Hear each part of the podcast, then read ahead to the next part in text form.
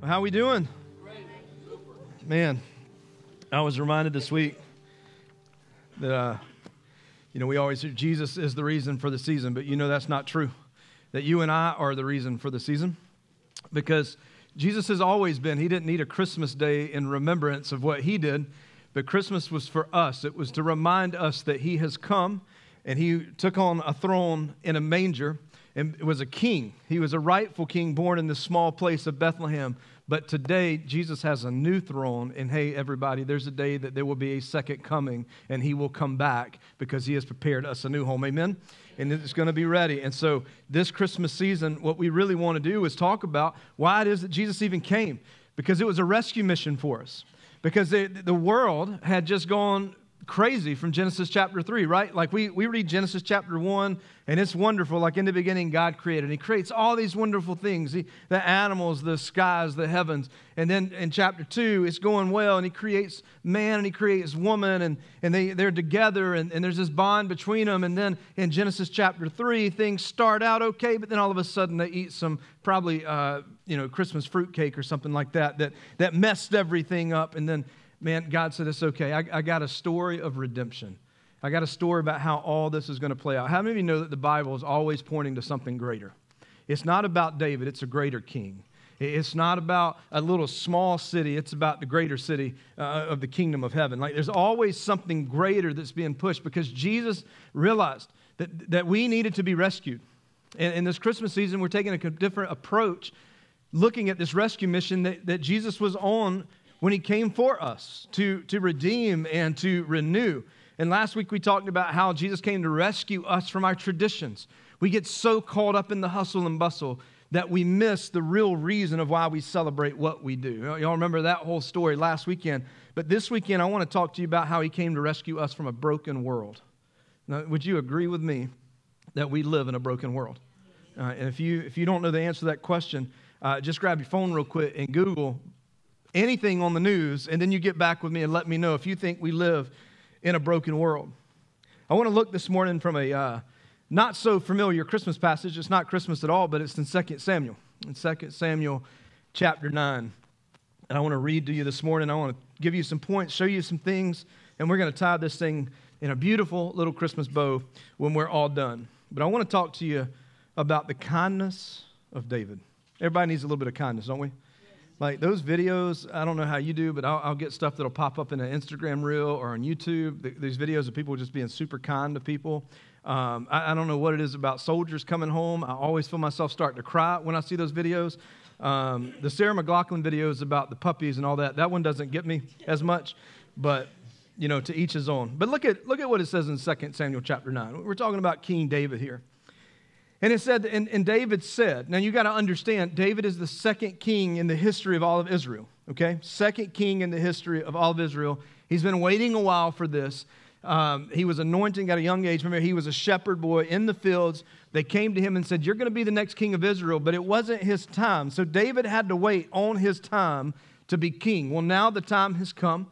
And the Bible says, And David said, Is there still anyone left of the house of Saul? Saul was the first king of Israel. God appointed, put him into power, and he ruined it. And so part of the, the process is when he ruined it, the consequence was you will no longer be king, and I will get rid of your entire household. They also will no longer be able to have a seat to the throne. And so David takes power and he says, Is there still anyone left in the house of Saul that I may show him? What's that word right there? They show him what? Kindness for Jonathan's sake. He says, Now there was a servant of the house of Saul whose name was Ziba. And they called him to David. And the king said to him, Are you Ziba? And he said, I am your servant. And the king said, Is there not still someone of the house of Saul? Then I must show them, let's say that word again, show them what? Kindness of God to him. And Ziba said to the king, There is still a son of Jonathan. He is crippled in his feet. You got to understand this about Jonathan. Jonathan was best friends with David. Jonathan was the rightful heir to the throne because his father was Saul. But because of his father's sins, Jonathan will never get the opportunity to be the next king of Israel. So instead, this prince becomes a best friend to a shepherd. And not only that, we read in the scriptures that Jonathan wasn't angry about not being able to be the king. He recognized what God had done and that God had appointed. And so, what we see is Jonathan and this friendship with David develop over time to the point where uh, Jonathan starts giving him things as symbolic of, I know that you're my king. Even though it's my throne, my father lost that for me, but this is your throne. You're going to be the next king. And so, Jonathan being the best friend, when the new power comes into play. Saul's family leaves Jerusalem out of fear that David and his new government is going to take them all out. And so, what we see here is he says, I want to know where they are, if there's still anybody, because I want to show them not death, not I want to take them out. I need to know, I need to put some spies out there. I want to show them kindness. I, I know that things didn't go the way that we thought it was going to go, because here's the thing uh, you may have ticked off some people in your life, but have you ever had a spear thrown at you by your best friend's dad? Right? He was on the run from Saul for a while. And, there was a part of him is like, now that David has power, maybe he's going to come back and take some people out. But David's like, no, no, no. I, I want to show some kindness because that's who I am, the king. I set an example, and I want to show some kindness towards Saul's family. So Jonathan has a son whose name is Mephibosheth. Okay? That's going to be fun for the next few minutes of trying to say that repeatedly without messing it up. So y'all keep count. Mephibosheth is Jonathan's son.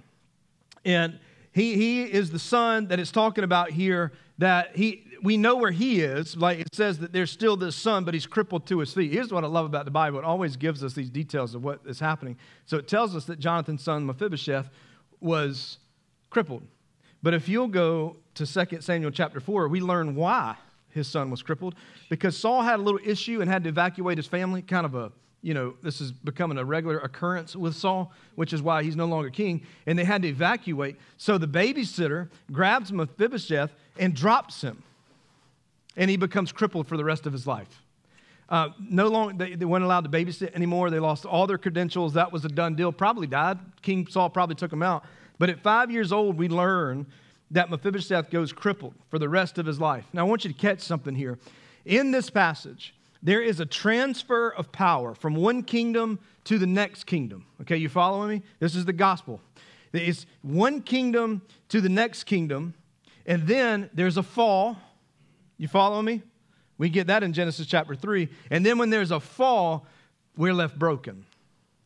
And this is where we are in the story. This is the gospel being played out right in front of us in the story of Mephibosheth in 2 Samuel chapter 9. It is a kingdom power that is being moved. And there was a fall, and after the fall, there was a brokenness. So you need something to fix the brokenness. And so here we are. Mephibosheth is born in royalty, his family killed in battle. He goes into hiding. He is crippled, and, and Mephibosheth is living as an outcast. He can't do anything, so he is dependent on all these outside resources for his survival. And in the first two verses, we read the word kindness. That's what he needed.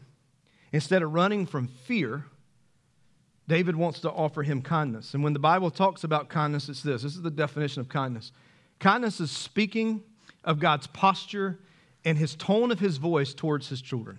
That is what kindness is. It is the posture of God and the tone of his voice towards his children, how he speaks to us.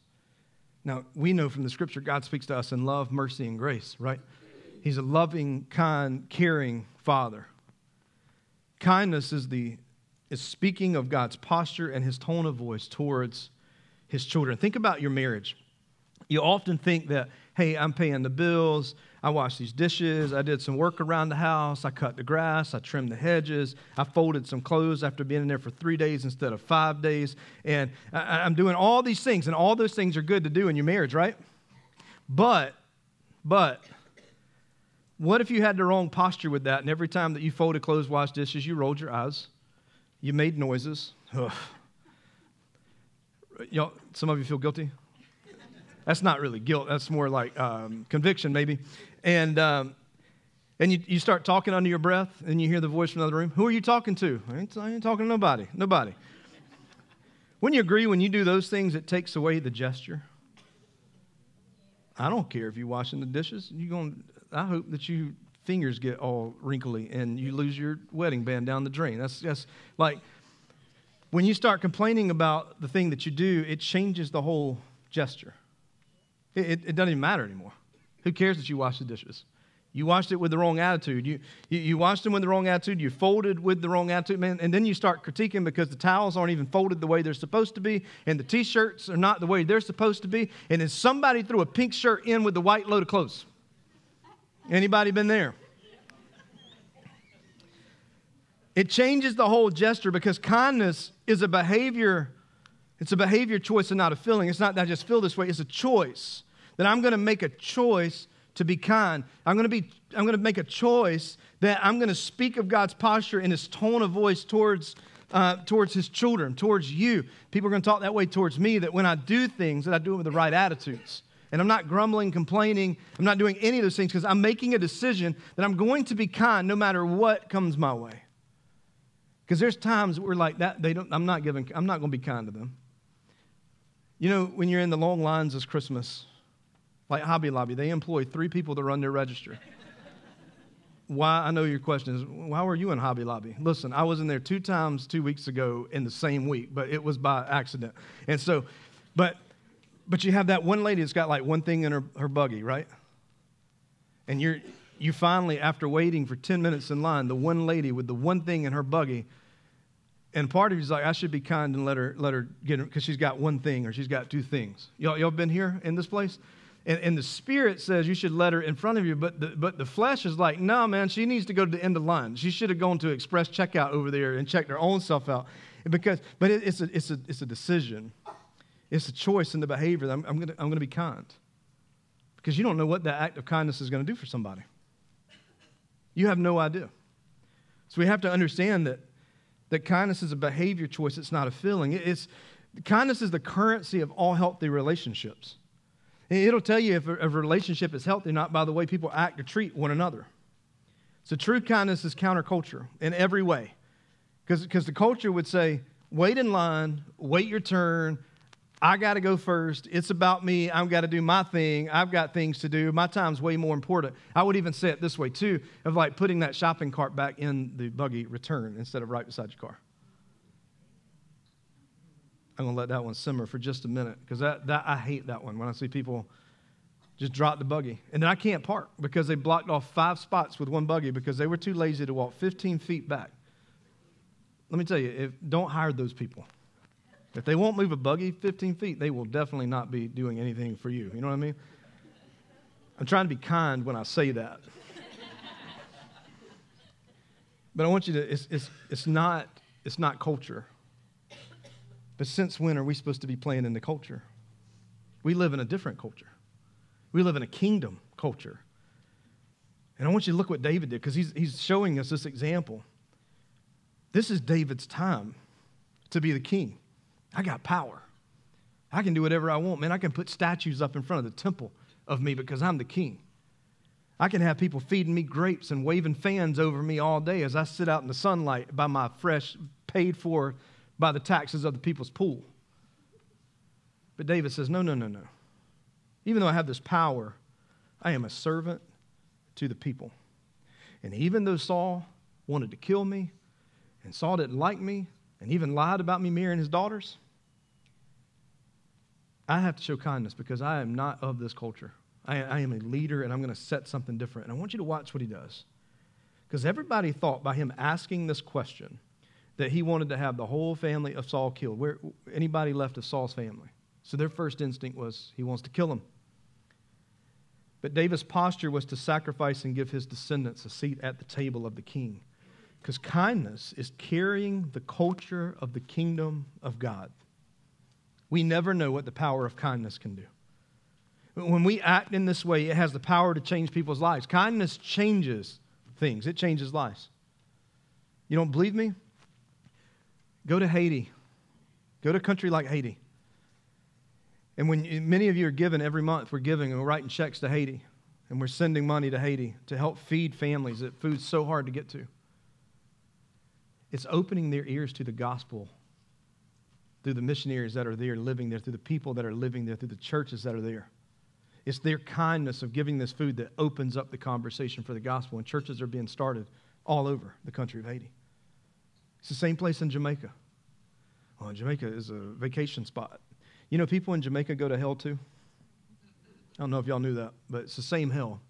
Um, don't let the blue, clean waters make you feel like, oh, no, they're perfectly fine. They have cruise ships. Um, they don't have Jesus. And when we send people there, when we send resources there, through the kindness and the generosity of a church body, when we do that in our community, we are opening up kindness, which opens up conversations, which God intervenes in, and salvation will be on the other end of the conversation. It's the kindness and, and the acts. I remember I, I'm where I'm at today because there were two men named Brian Hart and Ken Hucks who were volunteering at the church. And they showed up on a visitation on a Monday night at my house when I gave my life to Christ because they were kind. And there were other things they could have been doing. But it's through the way that we, we carry the culture of the kingdom that it's not about us. God will take care of us, but we need to do what we've been empowered to do to reach people. So God has been kind to us, and because He's been kind to us, what happens is we need to reciprocate that. We need to be kind to other people. We extend that to people, even people that we feel like don't deserve it. Remember what Jesus said on the cross? The first thing He said was, Father, forgive them. Now, I'm pretty sure if we were hanging on that cross after everything that happened, that would not have been our first words from the cross. It would have been like, you can go ahead and strike them all down like Elijah did, every one of them. They can burn attack them with gnats, let them like mosquitoes, constant, like get them. But Jesus said, no, no, forgive, forgive these people. So look what happens in verse 4. It says, The king said to him, Well, where is he? And Ziba said to the king, He is in the house of Machir, the son of Amiel, at Lodabar. Say that word with me. Lodabar. Lodabar is important. We just read it as a place and skim right over that. But you know what Lodabar means? It means place of the desert. He's had to run for his life in the middle of the desert. What is in the desert? Well, let me help you with that. Uh, nothing. Nothing. And in the Israeli desert in the summer, if you were to scan the surface temperature of the, of the ground, it's like 135 degrees. Like you can literally cook an egg. You do not, I don't know how they walked around with sandals all the time because the ground is so hot. And he goes to the desert where there's no resources, there's nothing out there because he's fearing for his life. And this is a person who is dependent on other people to help. His reality, his reality is a desert place, no resource. He's in a place of shame, he's in a place of hiding, fearing for his life. That sounds like a lot of us when we're in our own Lodabars. We're in our own places that seem hopeless and desolate, and we don't have any resources. We're struggling for hope, and you feel like you're in a desert place. And that's a lot of people around this time of year, isn't it? I mean, this is the season where the highest rates of suicide happen. In a season that is all about hope. Why? Because the church is silent. And not just silent during December, the church is typically silent year round. We will push all of our incredible events that will save no one. But what about Jesus, who saves everything? There's, he, he's out here struggling for hope. And if that's you this season, let me just tell you something. I want to remind you that there is a king named Jesus who came on a rescue mission for you. For you. He, he, he's here.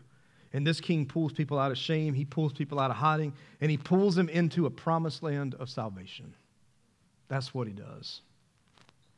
So David asks, Where is he? And Ziba says, well, He's in the desert. That's a long way. But David says, No problem. So David sends somebody to go and rescue him. He sends him out. So then King David sent, and he said he brought him from the house of Machir to the son of Amiel at Lodabar. And Mephibosheth, the son of Jonathan, son of Saul, came to David, and he fell on his face, and he paid homage.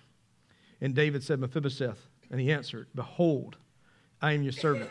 And David said to him, Do not fear, for I'm going to show you what? Kindness. For the sake of your father Jonathan, I will restore to you all the land of Saul your father, and you shall eat at my table always. David looked at him and said, Hey, Do not fear.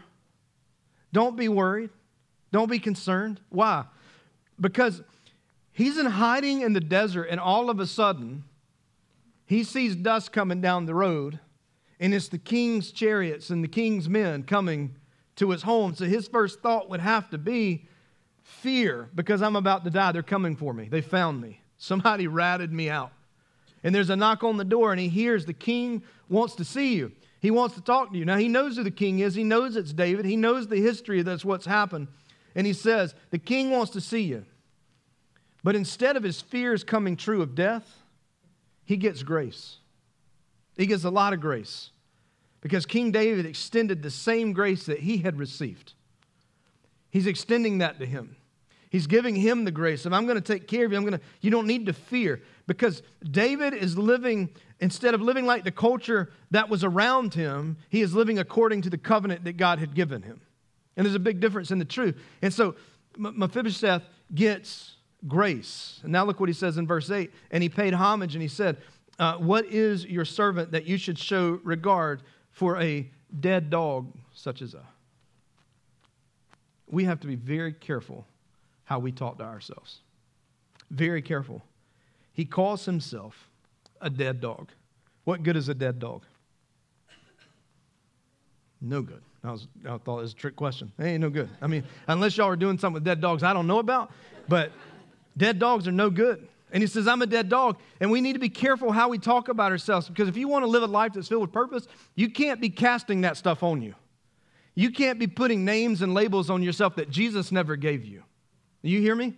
Because some of you have put labels on yourselves that God did not give you. And if it didn't come from God, where did it come from? It came from the enemy who is who's out to get you. We're going to talk about that next week when we talk about how he came to rescue us from condemnation. But the enemy only comes to steal, kill, and destroy. And so he'll call you whatever he needs to call you to get you off of what God has for you and put you in that Lodabar when God's trying to bring you back into Israel, a promised land. And so he's saying, I'm just, I'm just a dog, man. I'm just a dead dog. I am no good. I stink. I'm not, I'm, I'm no good. You got to be careful how you talk to yourself. Be careful how you talk to yourself about yourself. Talk to yourself about what Jesus has said about yourself. If you'll talk to yourself about what Jesus did and preach the gospel to yourself every day, you're going to be pretty good. You're going to be good. He says in verse 9, Then the king called Ziba and Saul's servants and said to him, and what is this word right here? Because this is an important word. It says that he said to him, All, not some of it, not a little bit of it, all that belonged to Saul, and to all his house, I have given to your master's grandson. And he said, And you and your sons and your servants shall till the land for him, and you shall bring in, uh, bring in the produce that your master's grandson may have bread to eat. But Mephibosheth said, Your master's grandson shall always eat at my table. Now, Ziba had 15 sons and 20 servants. That's a lot of Christmas presents for 15 sons. You know what I mean? Like Ziba, Ziba broke. That's what he is. Um, he's going to need some Dave Ramsey uh, Financial Peace University right here. And um, it says that Ziba said to the king, According to all that my lord the king commands his servant, so will your servant do. Some Mephibosheth ate at David's table like one of the king's sons. From desert to king's table.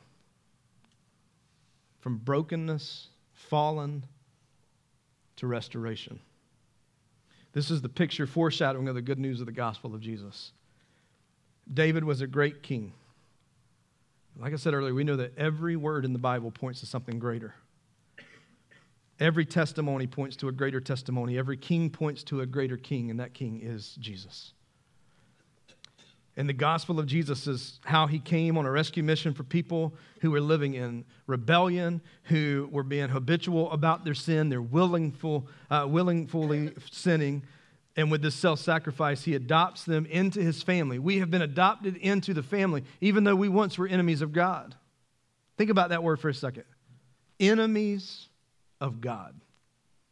No thanks. I don't want to be on that side, right? But we were once enemies but he's adopted us into the family. Jesus, the great rescuer, shows up and he shows us God's posture towards us and shows us his tone of voice with us. And when you experience this kind of kindness, guess what? It changes everything. Verse 12 says this And Mephibosheth had a young son whose name was Micah. Now, Micah means who was like God. Who was like God. Um, Mephibosheth means, I had this written down somewhere in my notes. His name means something that was important. Uh, we'll talk about that later. I think it was voice of shame or, or something of that, that nature. But Micah, his son, is, is who was like God. What an interesting name that God had given Mephibosheth years before this encounter. That he is sitting at a king's table only by the hand of God and the grace of God. And he says that he's Micah. And all who lived in Ziba's house became Mephibosheth's servants. And so he lived in Jerusalem, for he ate always at the king's table. And now, is, and now he was lame in both his feet. I, I thought that was a weird line right there at the end to remind us of his crippledness and his brokenness. But then I thought, sometimes we get so caught up on what we don't have that we miss the very table that we get to sit at.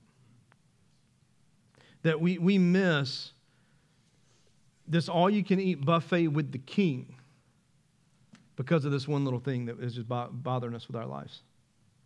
That it has taken full focus. He did not get the healing. He's not running in the next Olympic triathlon. But instead, he is sitting, postured before the king at his table and reaps all the benefits. But I want you to notice that Micah, the son, reaps all of the benefits. This is called generational impact. Generational impact. His son, his, his kindness towards Mephibosheth's life pays off for Mephibosheth, but it also pays off for his children and his children and his children. See, sometimes some of the prayers that you're praying is not just for right now. Sometimes they're generational prayers that God's going to answer down the line. And we miss that. That when we show kindness to somebody, it may not just be in that one moment that changes somebody's life because they hear from God. It might be generational that we don't know. I wonder, like, if Billy Graham, when he got to heaven, they're like, hey, man, we just want to let you know all the lives that you touched when you preached. You think he would be astonished at all the lives that were touched? All the people that gave their lives to Christ? I wonder what will happen when we get to the other side and God says, I want to show you, I want to introduce you to somebody. This is Steve. I don't know Steve. Oh, Steve is a direct result because uh, you were kind to this person and shared the gospel with this person, and then Steve uh, was a direct tie to 10 other people in line before it finally got to Steve. You ever think about that? Because some of you are here because of that. Some of you are a fourth, fifth, sixth generation of an invitation that happened six, four generations ago. Isn't that interesting? I love this verse in Romans chapter 2, verse 4. It says this that God's kindness is intended to lead you to redemption. When we operate the way that we're supposed to in, in God, His kindness leads us to salvation. It's His kindness. You think about it. What did you have to do for salvation? Nothing. It cost you nothing. That God, it was a gift. It was grace. It was a gift to you. All you have to do is accept the gift. That's kindness. If I walked up today and handed you a million dollar check, just here, here's a million bucks. What are you doing? I, I, promise you, if I gave somebody a check right now, we would all hear tires screeching in the parking lot because you're going to the bank to make sure that thing clears real quick, right? Wasn't that? You do it on your phone. Some of you just hear, you see lights popping up. But don't you think about it? What did you do to deserve it? Nothing. You ever been given something you didn't deserve? Let's talk about our school grades for a minute. You know there was that one test that you know what you deserved. You know there was that one parent teacher conference that you knew it's like my, my parents are about to figure it all out. Like my whole witness protection program program here in the school is done because the teacher's about to wrap me up. Or you see that teacher, remember, oh gosh, I remember one time I saw my math teacher in Bi-Lo. And I knew math was not my strong suit. I was math gnostic. I didn't believe in math. So anytime they give me a bad grade, it was uh, religious persecution, is what I like to call it. And I remember seeing Mr. Manning in, in, the, in the aisle at Bi-Lo, and I thought, oh my gosh, my dad's about to come this way. I got to do whatever I can to dip and dive to the cereal aisle or in the freezer section. I got to do something because I don't want to be caught. And I remember Mr. Manning walked that corner and he and my dad connected. Boom. Like it's over. Like I'm just contemplating. Like it was, man, it was a good 14 years of life. It was got a lot accomplished. And there was a lot of grace that day because Mr. Manning did not wrap me up. Oh, by the way, do you know what he did on Friday on his test? He didn't do any of that stuff. He waited until Monday to do that. But that's beyond the point. But it was something I didn't deserve. Like he should have said something, should have done something. See, we did really, really bad on the test. Genesis chapter 3. And instead of God being like, all right, it's done. It was good. It was a good run. We had a good chapter one, chapter two, but it's, it's done. God gave us what we did not deserve, which was Jesus. And that was grace. That's kindness. Kindness masks itself in grace. Because we do things for people that oftentimes we're like, I don't, they don't deserve that. They don't need that. They don't get that. But what, what if, what if that was the way to salvation for them? Because the Bible says that is what leads us to salvation.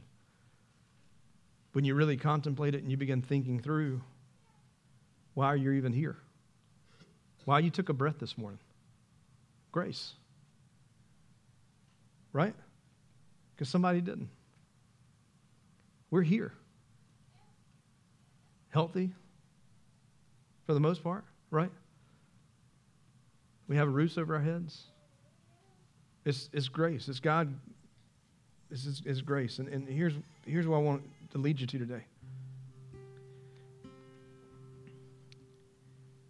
We have an opportunity as, as followers of Christ